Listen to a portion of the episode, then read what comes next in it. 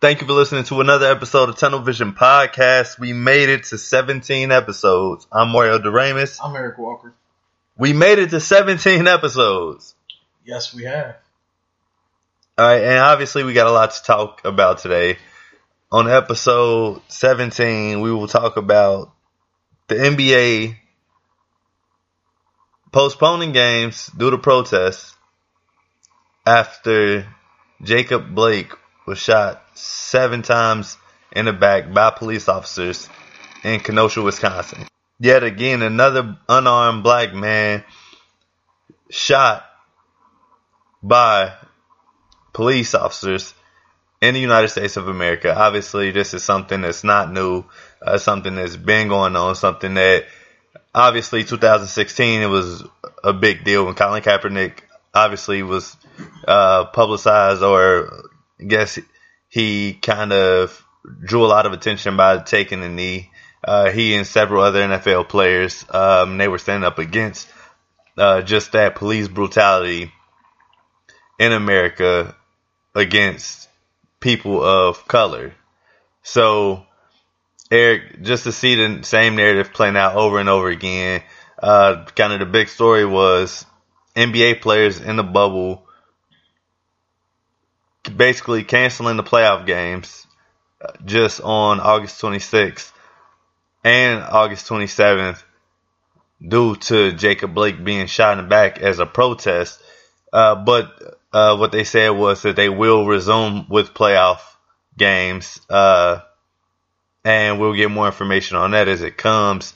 But so, how do you feel about the whole situation at hand?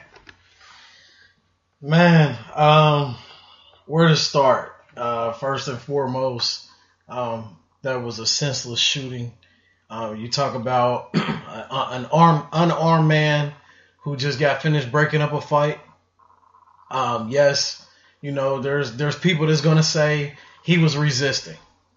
He was walking across the car to the other side of the car and resisting with an officer holding his, his him by his shirt and grabbing him by his back. But yet, an unarmed black man is being shot multiple times in the back, not threatening an officer. It is sad. It is disturbing. It's like nothing has never changed. We continue to go through the same thing year after year after year, reliving what our ancestors fought for. Yes, we're we're not slaves, but we still are dealing with slave mentalities from the other races towards the black community and we have to do better as a community, as a country to move forward. And it starts with training of the police. It starts with education of the police. It starts with making sure the psychological mind of these police officers are there. Oftentimes we get police officers that are that have came from war. They're dealing with PTSD. They're dealing with psychological issues. We're putting them in positions where they're patrolling neighborhoods that they're scared of. How can you patrol a neighborhood that you're scared of? That you're you feel threatened that a black man with his back turned is threatening you, that you felt that, oh, let me shoot him seven times, like one wasn't enough. Not let's go get my taser. Hey, come get me back up. It's multiple cops there. That's a problem.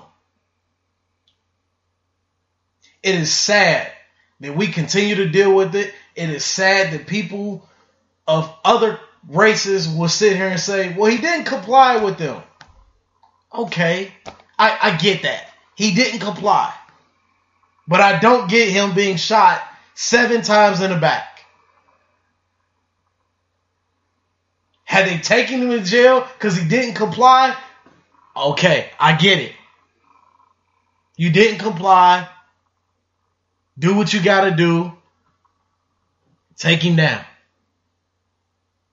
That's not shoot him in the back. That's not stand on his neck for 27 seconds. That's hey, let's detain him the right way and let's get him down to the to to the, wherever they take him, whether it's their justice center of some sort, and, and, and let's talk about the situation there. We continue to have these types of situations in our country, and it's sad. They had a 17 year old kid walk down the street in Wisconsin with multiple other people that is white with multiple guns on him, multiple ammo, and allow this man, this kid to kill two people and have some another one have his arm amputated because he shot them. But yet again people of color are dealing with issues. Why is that? You know what I mean? We we should not have to if that was a black kid, we know what have happened, right?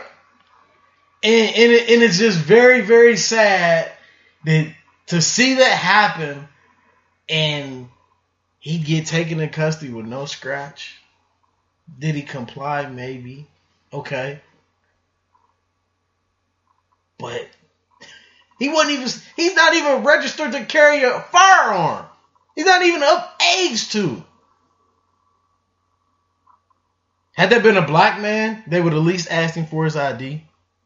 They would have tried to figure out if he had a license for that gun. It's just mind blowing, bro. Um, it is very, very mind blowing. Um, but but but to the NBA, I, I, I like what you're doing. Let's hit them pockets when you can hit them pockets. Um, I, I get that they're gonna they're gonna resume, but now it's these these owners. You you, you got to do more. And you for the people who sit here and think, what the hell is these these millionaire sports players protesting for? Because they're from most of these are from our communities that we grew up in, the communities that this is happening to. And they got to get in touch with their million and billion dollar owners and these sponsors and put some pressure on our judicial system. People say, well, what does that do? If you don't know by now, money rules this country. Power is money in this country. This country is not ran by us. We we help make some small decisions by voting, which we need to do. But the big wigs of this country is these big company corporations, these CEO guys that run these this run this country. When this country says how jump, when they say when they tell the country to jump, the country says how high because they rule it.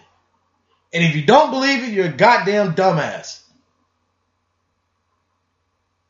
So you start with the owners. You start with ESPN and Disney because it's hitting their pockets. You start with TNT and Turner Turner Sports because it's hitting their pockets. They have projections of having all these games and, and having a bunch of views. Now they look, even tonight, ESPN got to continue to roll something just to have something because they ain't got nothing to show. That starts there. It starts there. We got to start at the top. We can't. We can't stop. Start at the bottom no more. Our people been marching for years. That's starting at the bottom. I, am glad it shows that a lot of these other sports outside of NBA, we had WNBA, we had tennis step up yesterday, we had MLS step up as well. Um, we had NFL team like Detroit Lions step up and say, hey, we, we, we ain't to practice. I think three or four other teams did it as well today. We ain't to practice. We need to figure something else out. Um, NHL did it today, which was a, kind of a little shocker because they, they played through to yesterday when every other sport kind of canceled, and I was just like, man, I, I, we we we know who's the predominant race in, in, in NHL, and for them to play yesterday, I was like, okay, let's see what they're gonna do tomorrow. So I'm glad they, they took a stand as well. Um, we gotta do better, bro. Yeah, no, no. Uh, you know the, the, crazy thing, you know, you brought up about the 17 year old uh, white kid who had the uh, AR uh, 15 the fact that you know that we even have to question if he were black, would he have been able to do that when we already know the answer? But it's crazy because you look back and you remember uh, when a 12 year old boy Tamir Rice was killed for having a toy gun. Right. So not not a, a real assault rifle walking across the street, but he just had a like a play gun and was killed because the cop said that he thought that it, it was a real gun.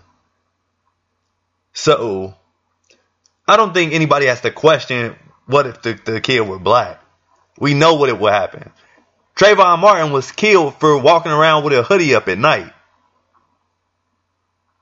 And when Zimmerman went on trial, he was found not guilty.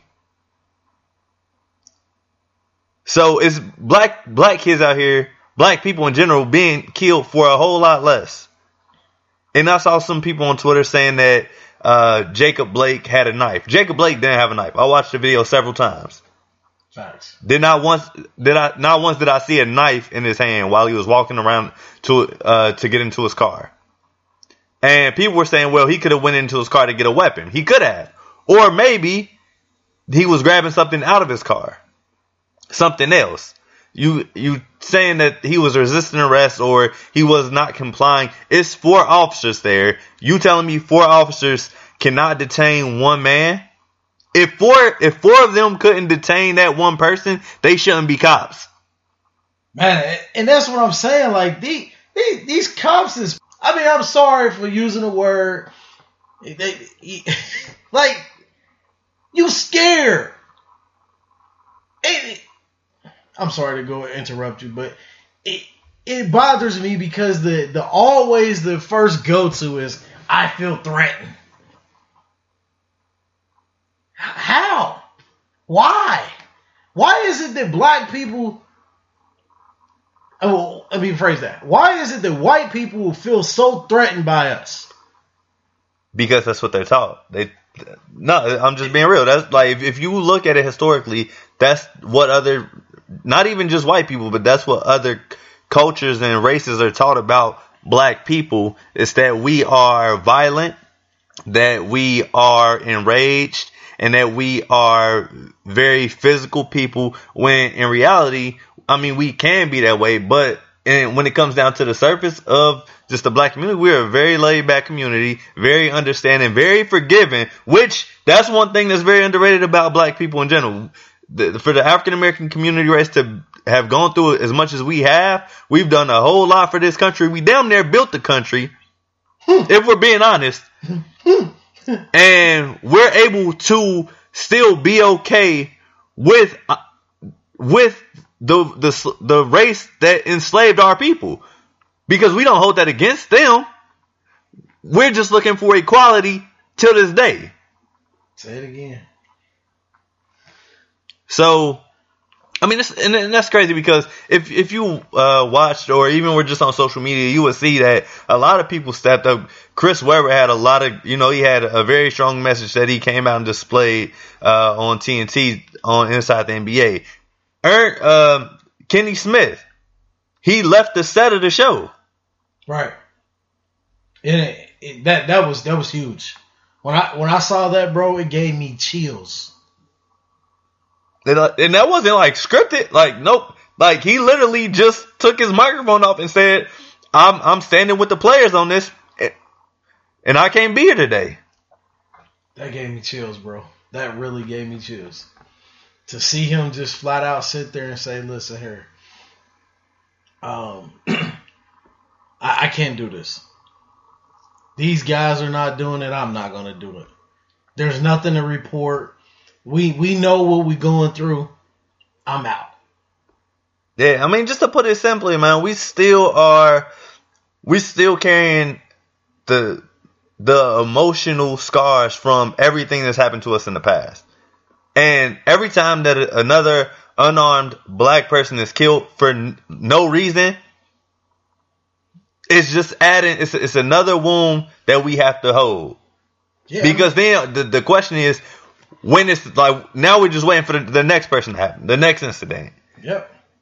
And it's so crazy, like, it takes the DOJ for them to find out who the officer was and to release his information. Not that area of police say, "Hey, this this guy was the guy who shot and paralyzed this man." But to sit here and say you're not going to comply, basically, and uh, and make the DOJ come in and and take ownership, that that's sad. That is very, very sad. And that just shows you that they protect their own and that's all they care about.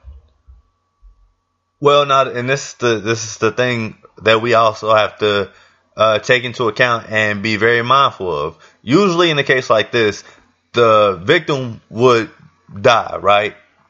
You, you look at it uh, in history, the cop usually kills the person. This time the person lived. So the thing that I want to know what happens when he makes a recovery and he's able to, you know, speak and go forward and talk to people in the press. Cause then we get to hear his side of the story. What was going on? What was going through his mind? What was happening? Because that's the one thing we, the only thing that we heard was that he was breaking up a fight or he had just broken up a fight. And, and usually when you're in that situation, you have a lot of things going through your mind. There's an, a lot of adrenaline built up. So we don't know exactly. And then if he goes in and he says, "Yeah, I was going," like, what if his car was on and he said, "I was going to turn my car off," bro? Like, it's it's so many it's so many questions that are gonna be answered, and that'll give us more information on what we need to know. And it's really not looking good for for the police in this case. His kids were in the car. That is the worst scene that a child can see. Yeah, no, it's just like the guy who uh, in Minnesota. Remember, he got shot in front of his girlfriend in the head, and this that was just a. Uh, he's got stopped by a cop. Normal procedure, license registration. The cop said that he thought he was about to pull a weapon out. Bro, I'm a guy that's an upstanding citizen, having done no wrong. I have some drinks from occasions on time to time. I treat people with respect. And I'll tell you this. It is sad that I fuck I feel like I can go in Chicago in the thick of the thins and be all right and be comfortable. But when you talk about a cop getting behind me in the car, knowing I ain't had, I ain't done nothing, knowing I ain't got no, no, no illegal arms on, no drugs, no, no nothing. I'm not going to sell nothing. But I still get paranoid because I know what it comes when I'm a black man in America. Yeah, I mean, I won't lie. I got stories. You know what I mean? Like being stopped for running a yellow light. Got stopped one time, literally driving home after studying for an exam, The cop pulls me over and asks me what I was doing in the neighborhood. Give him my license and registration. He looks at my license, sees my address, and then just says, I was just checking to see what you were doing. Oh, I've had that in Springfield Township. They, I, I was dating a girl, you know, you for probably 10, 15, probably 15, almost close to 20 years ago. I had a car, an old car. It wasn't beat up, but it was clean on the outside. I, you know, I had some wheels. I was young. I was like 19, 20 years old. Dog, he says, "What are you, what are you doing over here?" Say, "Well, I'm coming to visit my my girlfriend at the time. Is there a problem, officer?" Um, I just see your car around here often. Okay, my, my girl lives me and me and her serious, and I'm coming over her crib. I, I just want to make sure uh, you lived over this way or not because I, I was wondering what you were doing over here frequently. Like what? Like it it it it is a free country for me to come over here and kick it. Yeah. You ain't you ain't seen me doing no wrong. Yeah, which I mean, you know, it's crazy because I always, you know, I don't think any white person ever has to worry about going into a predominantly black neighborhood and saying, "Oh man, I hope I don't get stopped today." Like, I don't think that's even a thing. The only ones that do is is that if they're going to buy something. Yeah. yeah. and, and obviously they're they're probably saying, "Oh, I don't get stopped today because they they going to buy some drugs." Yeah, and, and, you know it's crazy. Like the the fact that just as black men, even though you know we've never had any run-ins or incidences with the law, because you know it's just that's not our thing. But the fact that we have to you know worry about being stopped because it could just be a routine stop and it could turn into a a homicide. Facts. That's what majority of these are. They're routine stops. Hey, your light is out. Hey, your um your your brake light is out. Hey, you you ran a stop sign. Hey, the turn signal wasn't working. Like that that that that is I, I can't believe it. I, I just can't believe that we continue to go through this these times right now. Um, and I'm willing to do anything at this point to, you know, um, to what I can do to try to push anything forward so that, so that yeah, speaking of pushing things forward, just because I know uh, with today's episode we're on a little bit of a time crunch, uh, we just need want to dive into the uh, some NBA talk. Uh, but you know, I, I, think that's definitely a conversation we can continue to have going forward.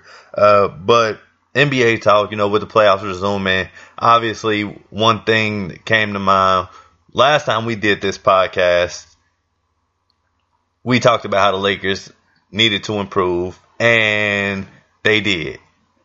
You know, and it was just crazy because it was the day after Kobe Bryant's birthday on uh, on August 24th when they played. It was a game four, I believe. And man, that Lakers team looks scary. That's the Lakers team I think everybody's been looking forward to showing up. Yeah, it's it's crazy, bro. I, I got a call from Kyle like the next that night out the next day after the pod last week. And uh he was like, Bro, what's up? And uh I'm like, I, I knew once he listened to the pod, he was gonna come for smoke from me. And a lot of it, it was just in that way. I guess I talked about LeBron James, and I, I had some some some some words about him, but but let's be let it be known, a lot of those words were, I can't we. You can't think that you gonna just turn some shit on and be playoff LeBron. And knowing that not only after this situation we just had in, in, in Wisconsin, that we've been dealing with this situation for a while. And we've also saw that LeBron is basically um, trying to take a lead in some sort to try to push anything forward that he can. So I, I, I looked at it from a perspective of, you know, like be ready, not not have to get ready. And uh, I'll tell you what, even game three, but even more game three and four, to be honest, they turned it around. They looked a lot better, and it, it and it starts on the defensive end. They play hell of a defense. Don't get me wrong, Dame is injured, right? Dame, I don't think is going to play next game. Um, but they played great defense. They played great defense. They shot the ball well. They communicated well. That's what I wanted to see. I don't want to see them. Okay, they. I don't want to see them winning the game and LeBron James has ten points. You you got to be aggressive, bro. And he came out game three and game four and was aggressive. And some of it, I think, especially game four, was that extra motivation. It's Kobe Bryant. We're wearing the Black Mamba jerseys. We got Gigi on our jersey. Her number.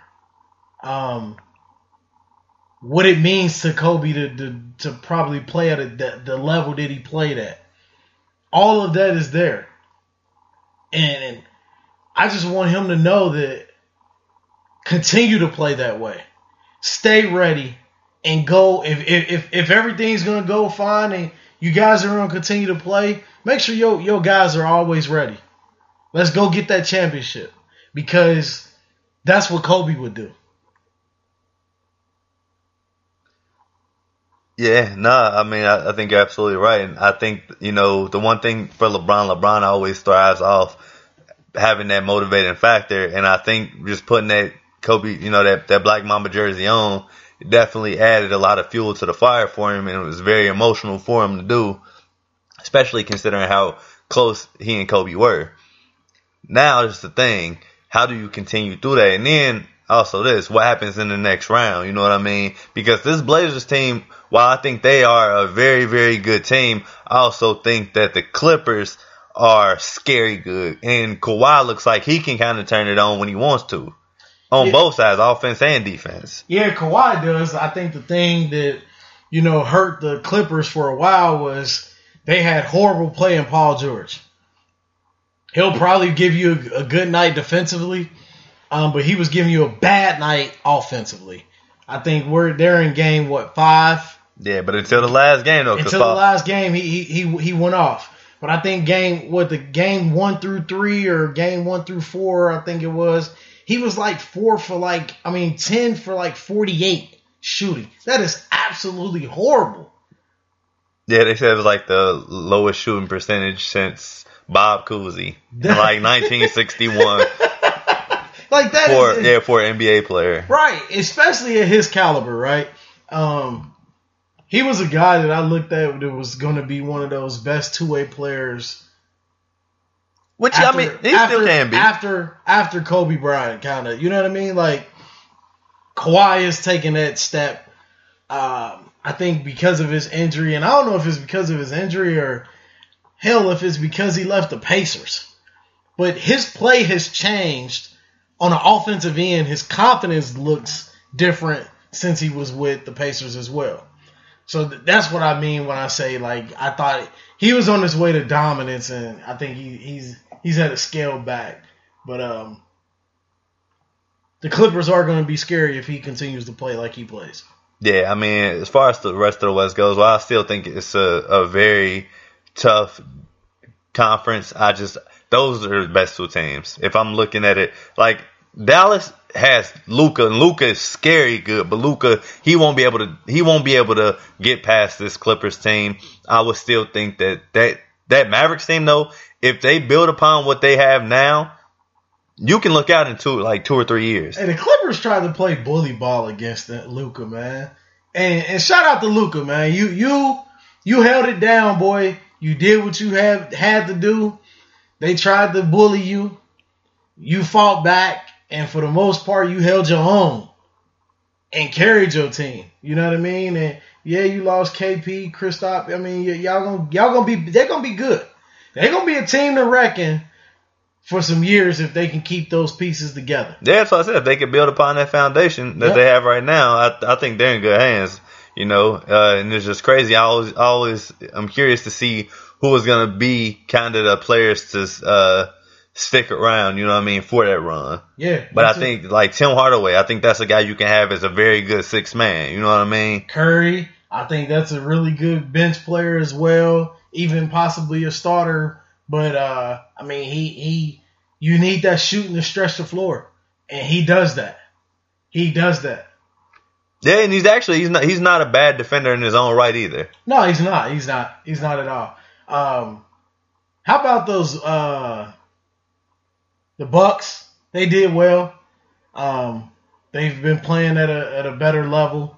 Uh, they they they had some run-ins, I guess, a little bit where they kept letting the uh, Magic come back, but they look pretty decent. Yeah, but- Eastern Conference. Yeah, I, I think that that series. I think uh, that series is over. Yeah, Uh, but you know, one thing I will say, I was wrong about the Sixers. Woo! I was wrong about the Sixers. Woo! Boston took care of business. Sixers going home. Now the question everybody's asking is who's got to go, Joel Embiid or Ben Simmons? Now, if it were me, I'm running the team, I, and I had to let either one of them go. I'm going. I'm gonna trade Ben out. La- ladies and gentlemen, I will trade Ben out, and I'll ro- I'll I'll center my team around Joel Embiid. No pun intended. L- ladies and gentlemen, y'all see how I set this man up? I talked about the Milwaukee Bucks, the hope that he was going to go ahead and say, I was wrong. Yeah, that's okay. I mean, because 76ers, Joel Embiid didn't get it done. Yeah, no, and, and that's okay. You know what I mean? Like when I'm wrong, I'm wrong, and I'll admit to it. But do I still believe in this Celtics team? No, absolutely not. I think I don't know if, if they're gonna beat the like the who the the Heat. I would think the Heat would be like the next team in line to to take a run, either the them or the uh, Milwaukee Bucks. But I, Kemba balled out that series too. yeah, he did. He did. Yeah, but I just I don't know if that team is showing me enough personally to believe that they can go to the finals. Okay. And I know you like Tatum. You really, I have no, I have no issue. I have no issue with Tatum. I think Jaylen Brown has a, a higher ceiling, but I have no issue with with Jayson Tatum. But I guess we'll see what happens next round of the playoffs. Back back to yeah, back to back to Philly though. Um I think you're wrong on that as well.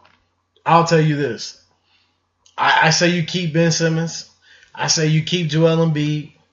I said if you had to like either one of them go, I, I, don't even think you you make that choice. The the the the the right person to go is gone. And oh, that's the oh, head coach. I strongly disagree.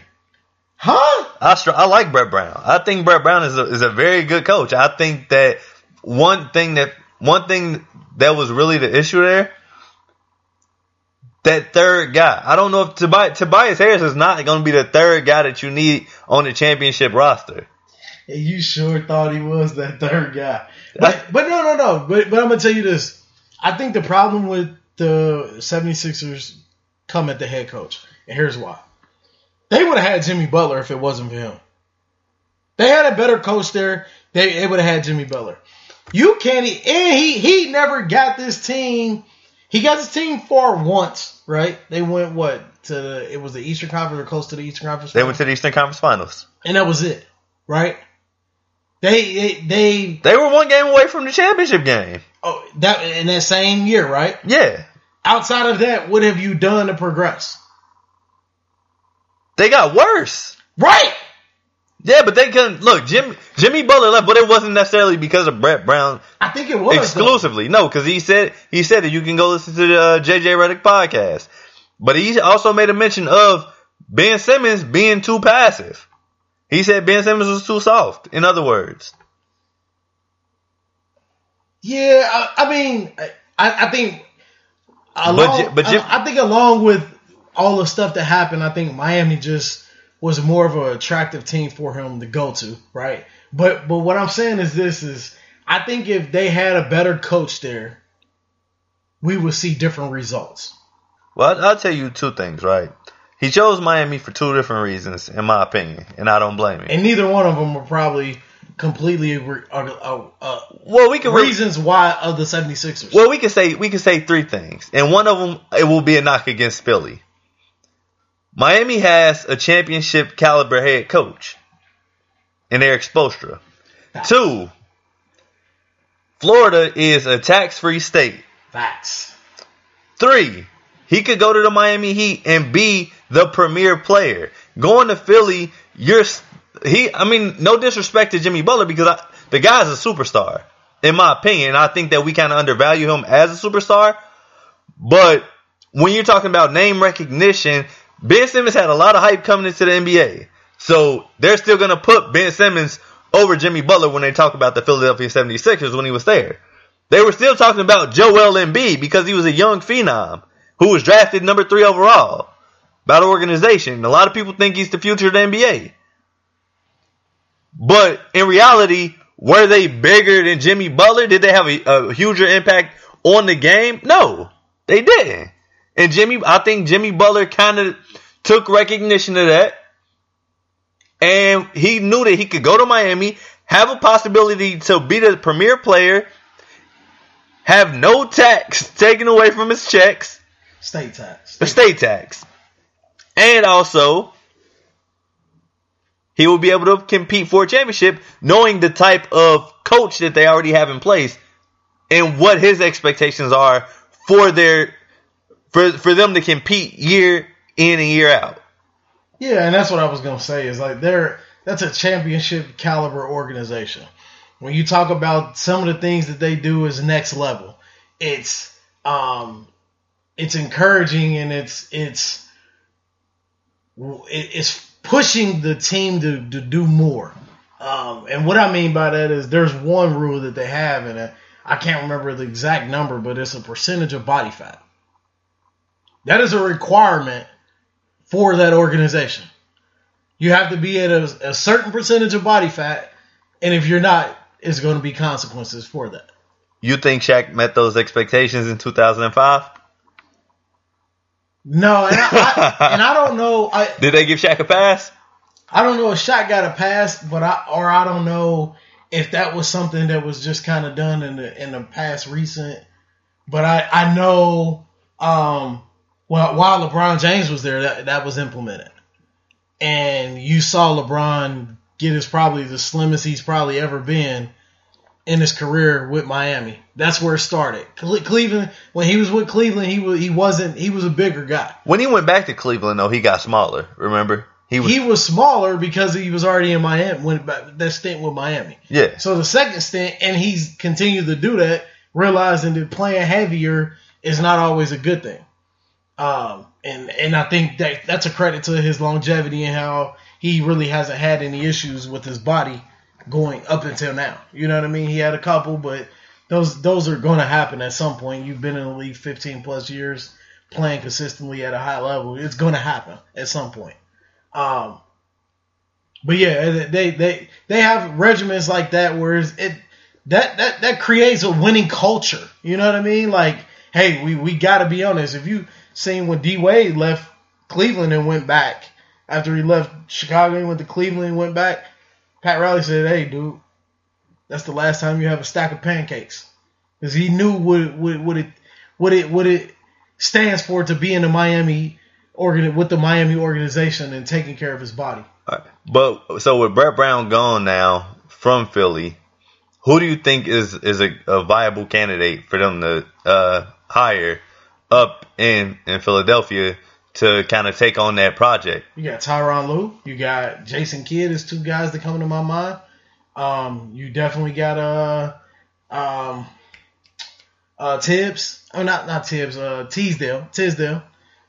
That's another guy that I think that could come in and right away. Oh, Fizdale. David Fizdale, Fizdale, my bad. Yeah, Fizdale. Yeah, you you got Fizdale that can come in and and and do what he did. Fizdale was on his way of doing some things with New York, but I think it was just a bad. That's a bad organization, and uh, I think it needed they they needed a lot more, and he just ran out of time a little bit.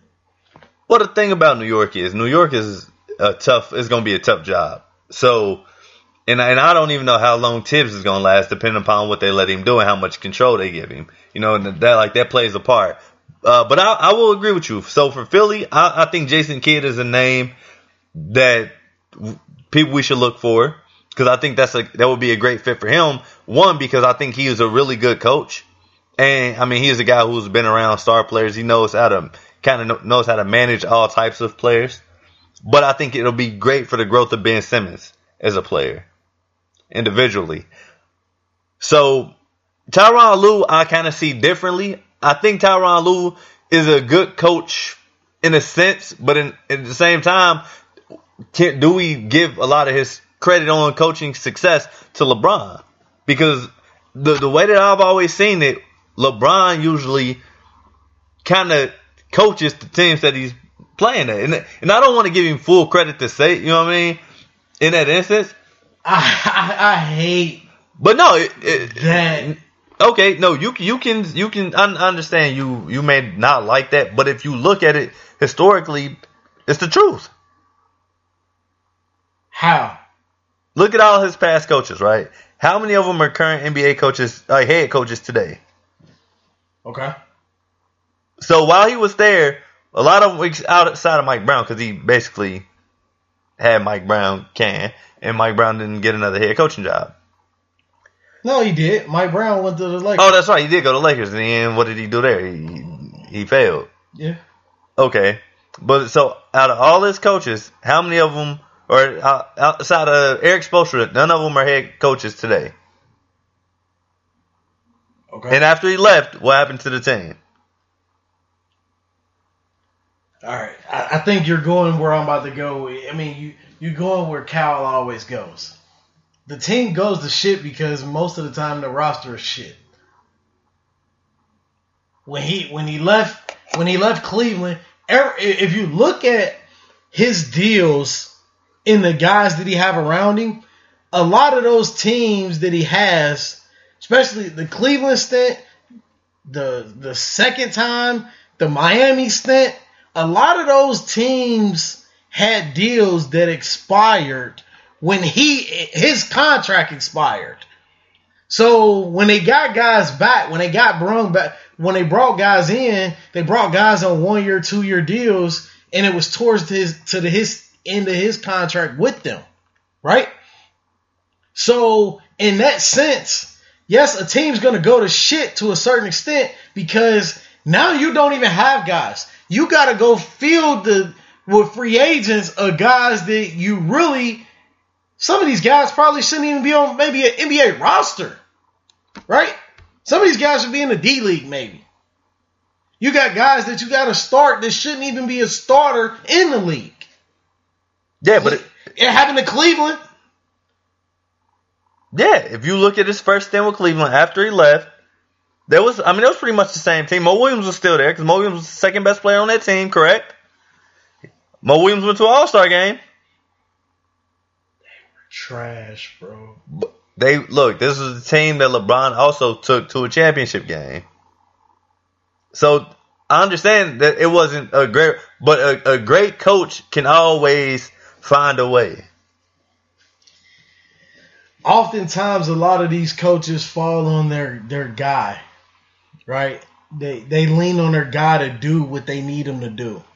And when you talk about uh, the the first Cleveland stint, and you talk about the Miami stint, uh, LeBron James was carried a lot, right?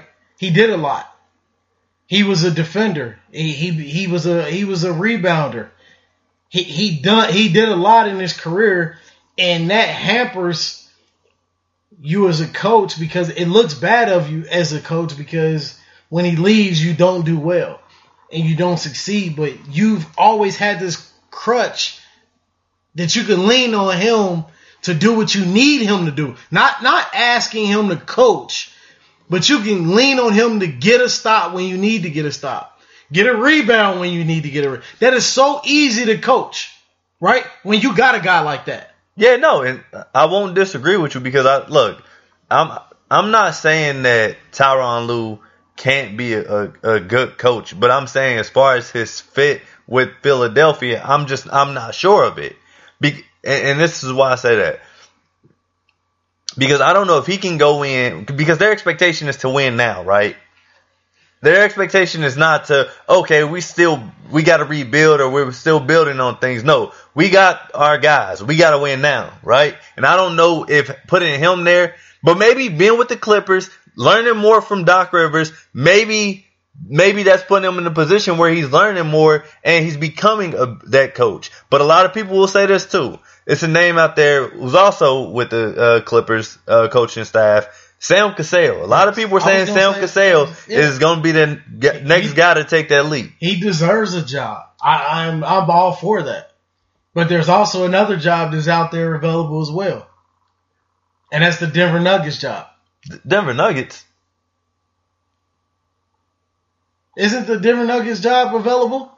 Did they fire Mike Malone? I think they did. I saw Nate McMillan got fired. Nate McMillan got fired from from the Pacers. From the Pacers, which I thought was no, no, no. I'm, I'm sorry. It was Nate McMillan. Nate McMillan got fired. Um, but that's also a good job to have.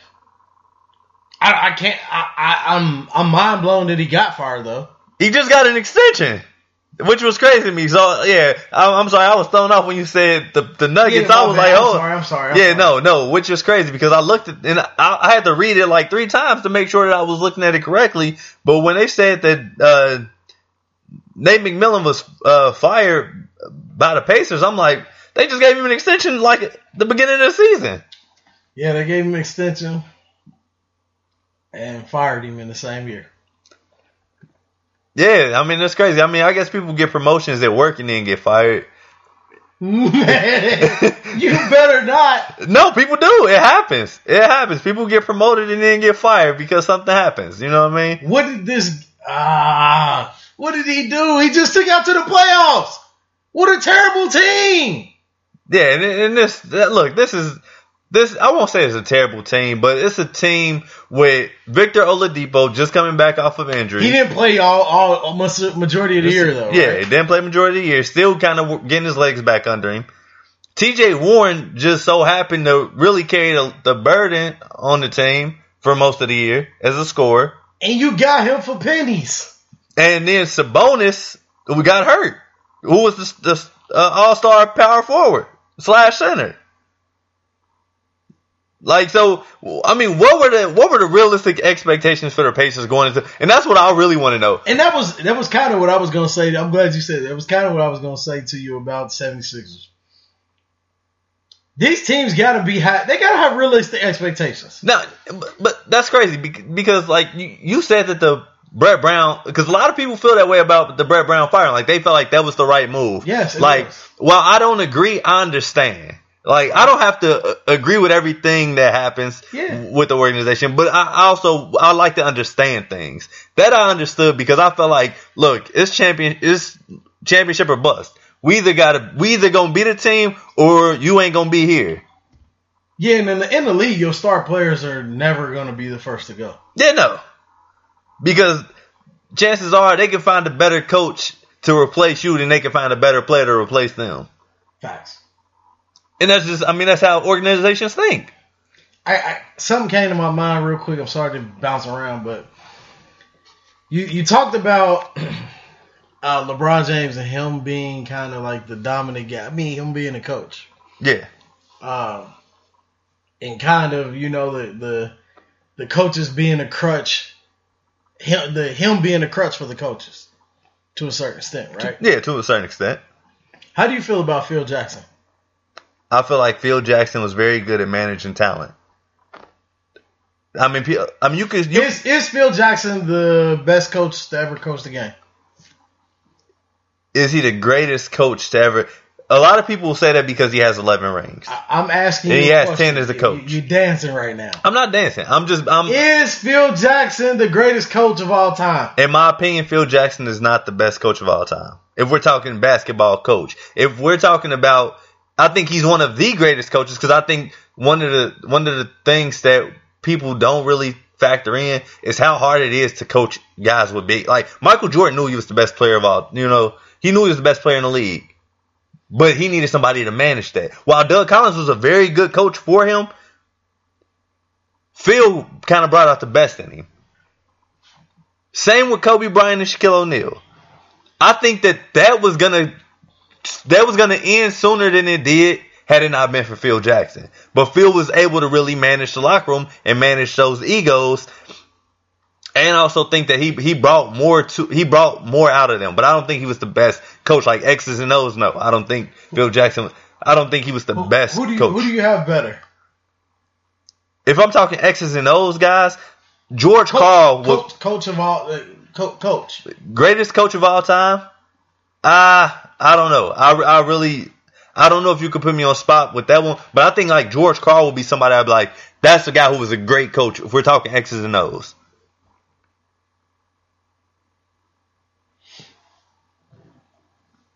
Nah, I, I'm not gonna. I mean, I'm not gonna. I'm not gonna say George Karl is up there. and, and I also think Pat Riley. Pat Riley, if you're talking about a guy with X, like we're talking X's and O's, Pat. I'll Ri- say Pat Riley. Uh, I think um, George Karl defensively just lacked X's and O's. So I, w- I won't say George Karl. I, I don't know about that. I think if you look at a lot of work that he did in uh, Seattle in his early years, I think that you would disagree.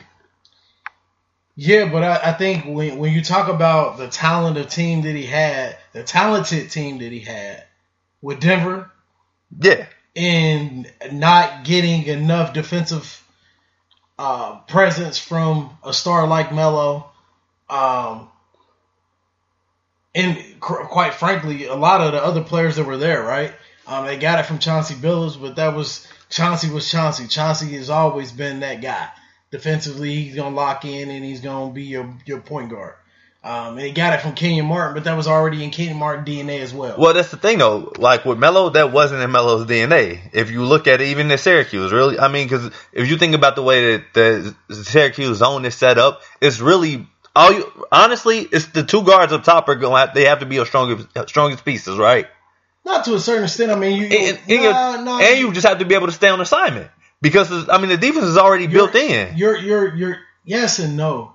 Your your your your your bottom guys, the the two outside guys on the three on the on the two three zone at the bottom also have to be strong guys. They have to be able to rotate. They got to be able to Yeah. they, they they got to be able to move as well when the ball gets swung. They got to go to the ball. They got to come down and get in help side if they need to. They got to make sure that they um or or checking a guy if he comes up top to the high post. So I mean, there, there's a lot of there's a lot of. but I, but I'm. I'm talking about who has to be your strongest, like the strongest pieces in that I think defensive th- setup. I think those those two guys, the the weakest link is could be your your fucking center. Yeah. I mean, because he's big and he, he really don't have to move a lot. yeah, But and you got the you really got like two positions that you have to be in. Right. But a lot of times the the the the the, the two outside guys on the three, the three down and then the two up top, they gotta move. They got to when the ball gets swung, which it gets swings often in the two three zone, you gotta be able to move and get to your spot, close out and be able to, are you gonna get shot on or they gonna drive by you? Yeah, And I think Melo did a decent job at that in college, but I, I, I just feel that I think Melo there there's a there's a way to challenge a guy like Melo. And I think that when you talk about coaches, when you talk about how uh, Kobe Bryant and Michael Jordan had Phil Jackson, I think Kobe Bryant and, and Michael Jordan got the Phil brought the best out of them. You know what I mean? And that's something that is beyond X's and O's. And if you can't do that, I think that is the hardest part of coaching. You gotta when when you talk about be, getting a, a guy on your team to buy into you, to understand that you're gonna challenge them to the limits that they've never been challenged before, and they understand that. You know what that means? That that guy will run through a brick wall for you. So it's nothing that you can say that's gonna harm him to the point where he's not gonna perform at a very high level. So who? So with that being said, who do you think is the greatest basketball coach of all time? I think Phil Jackson is it. I'm saying like college and professional, both. Uh, when you talk about college and professional, I think Coach K's up there. Coach K, um, you you got Dean Smith. Those are guys who brought the best out of guys. Yeah, but And so- so don't who- get me wrong, they've they've had great talent, but There's other coaches who've had great talent as well. It's what you do with that talent. You talk about Doug Collins and had Doug Collins having Michael Jordan, and there's a big difference between Michael Jordan with Doug Collins and Michael Jordan with Phil Jackson in a, in the one year span. Yeah, but at the same time, what we can say is the biggest difference in that one year was Scottie Pippen, probably. Not to say that, not to discredit what Phil did, but Scottie stepped up big time. But I think a lot of it does contribute to Phil Jackson. So no, I mean I I, I won't disagree with you. Uh, but I don't know. The only reason I ask you that because people always look at me funny when I tell them like my personal opinion, who I think is the greatest basketball coach of all time, I think is Rick Pitino. I love Rick Pitino. Like, don't ask me why. I'm just, I, I've always been a huge guy that's been sold on Pitino. I think it's the fact that he, every, every single game, no matter what game, he has his guys play full court press on defense. And he and he gets the absolute best out of his players, no matter if it's a three star guy or a five star guy. He's gonna treat them the same exact way. I I like the grit that that Pitino has. I like the Pitino, and there's one other coach that gets the best out of guys at the college level. They don't care if it's a five star, one star, two star, three star, or a four star. Bob and, Huggins. and that's Bob Huggins. Those guys are grit. They're gonna they're gonna be in your face. They're gonna yell at you. They they gonna get the best out of their. I like coaches to get the best out of their guys because anybody can really pick up X's and O's to a certain extent. Yeah, you know what I mean. Like especially when you have a staff at the college or the professional level, your X's and O's guys can be your assistant guys. Like like quiet as kept. I mean, a lot of X's and O's from a Phil Jackson standpoint, is a credit to Tex Winter as well. Yeah, but who who actually created the triangle, offense. offense, right? So you know what I mean, like to a certain extent, yes, and I get it. You're only as good as your staff is, it, it, to a certain extent. Yeah. But when you get guys to buy in, like these coaches get the guys to buy in, it is very absolutely hard to to when it comes down to the crunch time to beat those teams because they understand mentally they've already been tested there and they know what it takes to win. Yeah, so you know, NBA uh, obviously is going to be shaping up uh, when they get ready to resume. I'll be interested to see what happens there. Uh, but just before we get out of here, uh, I know it's something that you want to tap into. Uh, we won't have to stay on it too long, but within the NFL, obviously, uh, a lot of teams had chose to or had chosen to postpone or go without uh, practice. But you know, one thing we are doing is getting closer to the NFL season, and as that time comes, uh, you know, one team that uh, you had uh, actually texted me about was the the Jets, and you know the situation that's going on there with uh, Le'Veon Bell. Obviously, uh, you said they held him out of practice the other day. So I mean, I know that they chose. I believe they chose today not to practice uh, due to everything that's going on with the social injustice uh, for Jacob Blake. But just talk a little bit more about that uh, because I, I didn't see the story, but I can only imagine. I mean, it's Adam Gase, so man, if this guy gets another job, I'm gonna know something. He he got something on somebody that he can continue to stay in the league. This guy sat here and set out Le'Veon Bell. And he set Le'Veon Bell out saying Le'Veon has, a, uh, I think it was a like a tight, a tight quad or tight hamstring. Le'Veon Bell goes to Twitter and says, "I don't have a tight hamstring. I don't have a tight quad, whatever it was. Hey, eh, eh, eh, if I if anything's tight, it's for me just sitting in practice standing because I I, I ain't getting no work in practice." And it's crazy for the Le'Veon Bell has to, to, at this point in his career, has to go on Twitter and fight for himself to basically say, like, look, I'm healthy. I don't have no issues. He's not he's not allowing me to get reps. And then like a day later, he says, Le'Veon Bell is the most conditioned player on our team. How the hell is he conditioned if he ain't getting no reps? And then you know what's funny? I text you that, right? And by lunch, They traded for another running back. Yeah. They they traded the Dolphins for uh for Caleb uh Ballage. Yeah, who was a guy that Adam Gase had drafted while he was there. So here in the next day or so, we're gonna see Le'Veon Bell, not not day, maybe weeks, but soon, we're gonna see Le'Veon Bell get traded. Because I guess him and Adam Gase is not getting along. Well, look, if they trade away Le'Veon Bell, they might as well just cancel the season.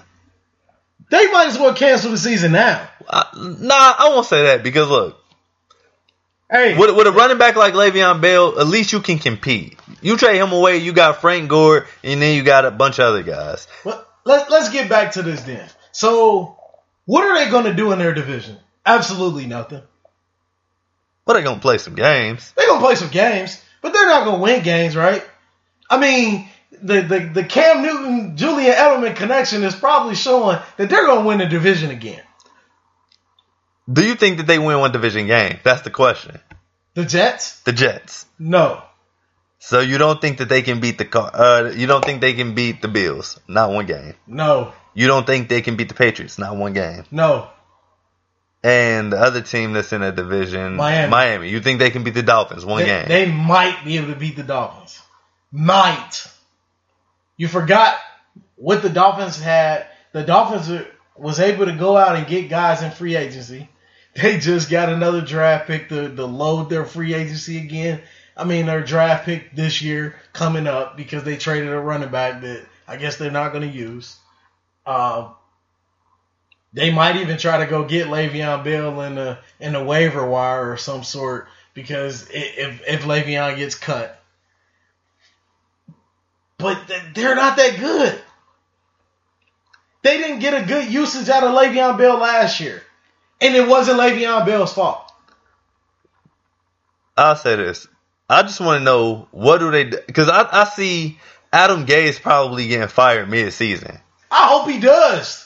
How do you? Le'Veon Bell is arguably. I, I get it. He he set out a year. I get it. But Le'Veon, Le'Veon Bell, when when healthy, when playing, Le'Veon Bell is a top five, maybe top ten back. how, do you not get a guy like Le'Veon Bell to perform at that top ten skill uh, or, or the top ten level? and you you he he he's a walking talent. He can run, he can catch. There's nothing Le'Veon Bell can't do as a running back. he can block. He can block. He's probably he's one of the versatile, most versatile versatile backs in this league. Yeah, I mean because my only thing is when I look at the Jets, like if you're having these issues with Le'Veon, who was supposed to be the building block of the of the organization, right? When they signed him, Yeah. like then who do you build? Are you building around Sam Darnold? Because if you Yes. are, then you're doing a terrible job. They are. Be- I mean, Denzel Mims, I hope it, like, he may be okay, but I don't know if it'll be enough. You know what I mean? Like, Jamison Crowder is a good guy in the slot, but I've never heard no, I've never heard anybody say, you know what, we gonna build around our slot receiver. I've never once heard it. Uh, that that's that's crazy. Uh I, I I, And they traded, he traded away or got rid of all of the, the very good defensive players that they had that were not brought in or drafted by him. So I don't know. I, I think it'd just be interesting to see though, like this whole jet. When you texted me about that this morning, like I was just, I was really blown away. Like Adam Gase, like you, you really can't afford to have issues with your best player. No, you cannot. You can't. Um, just quick before we get out of here, I want to touch on uh, uh, Joe Burrow. Shout out to Joe Burrow, man. Like because you're a Buckeye fan. I mean, you were you were a Buckeye. You were part of the Buckeye Nation. You will always be.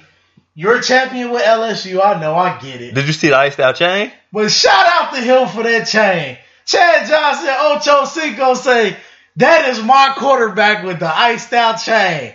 He spent 25000 on the chain. Iced out number nine. Or as I like to call it, the uh, the iced out nine piece that he got. Nice. Shout out to him, man. He's probably the only Bengal I like. Outside of, I like Joe Mixon, and it was just because of what Joe Mixon had to go. To. But I mean, but a lot of that's why I got to translate on that field, though. Like, I mean, don't don't get me wrong. Like, I, I like what Joe Burrow. I like, you know, what I mean, what he stands for. Like, obviously, you, you did you see the tweet from him? Yeah, You know, yeah, you know, so you that know, was another reason they they make me even give him another tip to hat. Like, shout out to Joe Burrow. Man. Yeah, I mean it's, it's a big shout out to Joe Burrow. I, I like you know what I mean I like Joe a lot. Uh, but man, it's do you you think he is the, the rookie of the year? Early if you early pick Yes. for rookie of the year. Yes, I do. Do you think he's the best quarterback out of the class? Out of Yes. the guys who got drafted right uh, right after him? One hundred percent. Over Tua over Yes, one hundred. Justin Herbert. Yes. I did hear a noise that Herbert's looking pretty decent though. Uh, but yeah, yeah, yeah, yeah, for sure. Yeah, I I mean, I, I like Herbert. I don't know how. I mean, how sold I am on his decision making. I mean, obviously playing in a different system, but when he was in Oregon, man, like I was watching the uh, the was it the Rose Bowl, Yeah, man. Like he, I mean, they won the game, but it, in the, from a passing standpoint, I'm like, oh man, like he was able to rush for like 110 yards, but he threw for like 130. yeah. Yeah, I was like, ah. I'm I'm a little I'm a little torn on that because his passing percentage was like under fifty percent. I'm like for that I'm not so like a guy can have a strong arm but not be able to make accurate passes. JaMarcus Russell, for example. Like I understand people were like, oh, he's got a really big arm, so did JaMarcus Russell. Facts. You know, but I mean, not, he he may have a different work ethic, and that's that's okay. You know what I mean? Like, so a lot of the other things translate to that, but now, I mean, Joe Burrow, I like him though. I, I do. I don't know if he'll be. I don't know if he'll be the best out of the quarterback class, but I definitely think he. I mean, it's the guy you. I ain't gonna say you had to take number one because I still, I would have probably still taken Chase Young because I think I think you can build a lot around Chase Young, and I think uh, the Washington football team is about to prove that. Uh, I, I'm gonna. Look, I, I won't be looking forward to going up against him. Well, the Eagles. I won't be looking forward to him going up against the Eagles twice a year. But uh, my early pick for rookie of the year, Jerry Jeudy. Okay. I'm calling now. 800, 800 yards receiving, five touchdowns receiving. I'll I'll tell you this. I'm gonna say, I'm gonna go even further and probably say, if, if barring injury and just injury, I ain't saying nothing else. I think Joe Burrow might be one of the best quarterbacks the Bengals ever have. I don't know how hard that would be to do though. I mean, you got I get that, but I'm just saying, me not seeing anything else, yeah. I think Joe Burrow will be probably the best quarterback the Bengals ever had. That's yeah. I, I, We can go. We we can take a deep dive next week on the podcast, NFL wise. Um, or another quick shout out, uh, or, or quick quick thought was uh, Earl Thomas got got got canned, um, had a fight uh, with the Baltimore Raven player, and uh, they got rid of him. Um, now it's three teams in three years, and uh, we'll see where he goes. Um, yeah, the Cowboys said that they will not be signing. Uh, Jerry Jones and his son came out and said that that, that report was false. Um, that there's a possibility for anything, and they'll do their due diligence Okay, so see. do you do you think that they will sign Earl Thomas? I think they will eventually. Yes, that defensive back core is needed help. Well, they better sign him before Philly. Yeah, y'all just had a safety go down or something, right? Yeah. Ah, yeah, we gonna take this division, baby. Shout it out. Well, we we won't get on here and dwell on injuries. I mean, that's that's Not not injuries, but just you know the lack of talent there is. I'll take that. yeah. I mean, but this is what I will say: they count us out every year. We come back every year. So, because we made the playoffs last year, right? They Eagles were in the playoffs over the Cowboys. Okay. Hey, this is episode 17. You know, trying to throw all that on. I don't want to talk about that. Yeah, so we we'll, we'll we'll dive into it next episode. Uh, obviously, uh, back here on Tunnel Vision Podcast, you can follow me, Mario Doremus, on Twitter at Mario Doremus, I'm Easy E513. and you can follow Tunnel Vision Podcast at Tunnel Undervision Pod ah, tunnel underscore viz underscore pod. I messed that all up, but thank you everybody for listening. Definitely, uh, make sure you continue to listen, tune in, uh, go back, listen to past episodes, Tunnel Vision Podcast. Till next time, I'm out. Peace.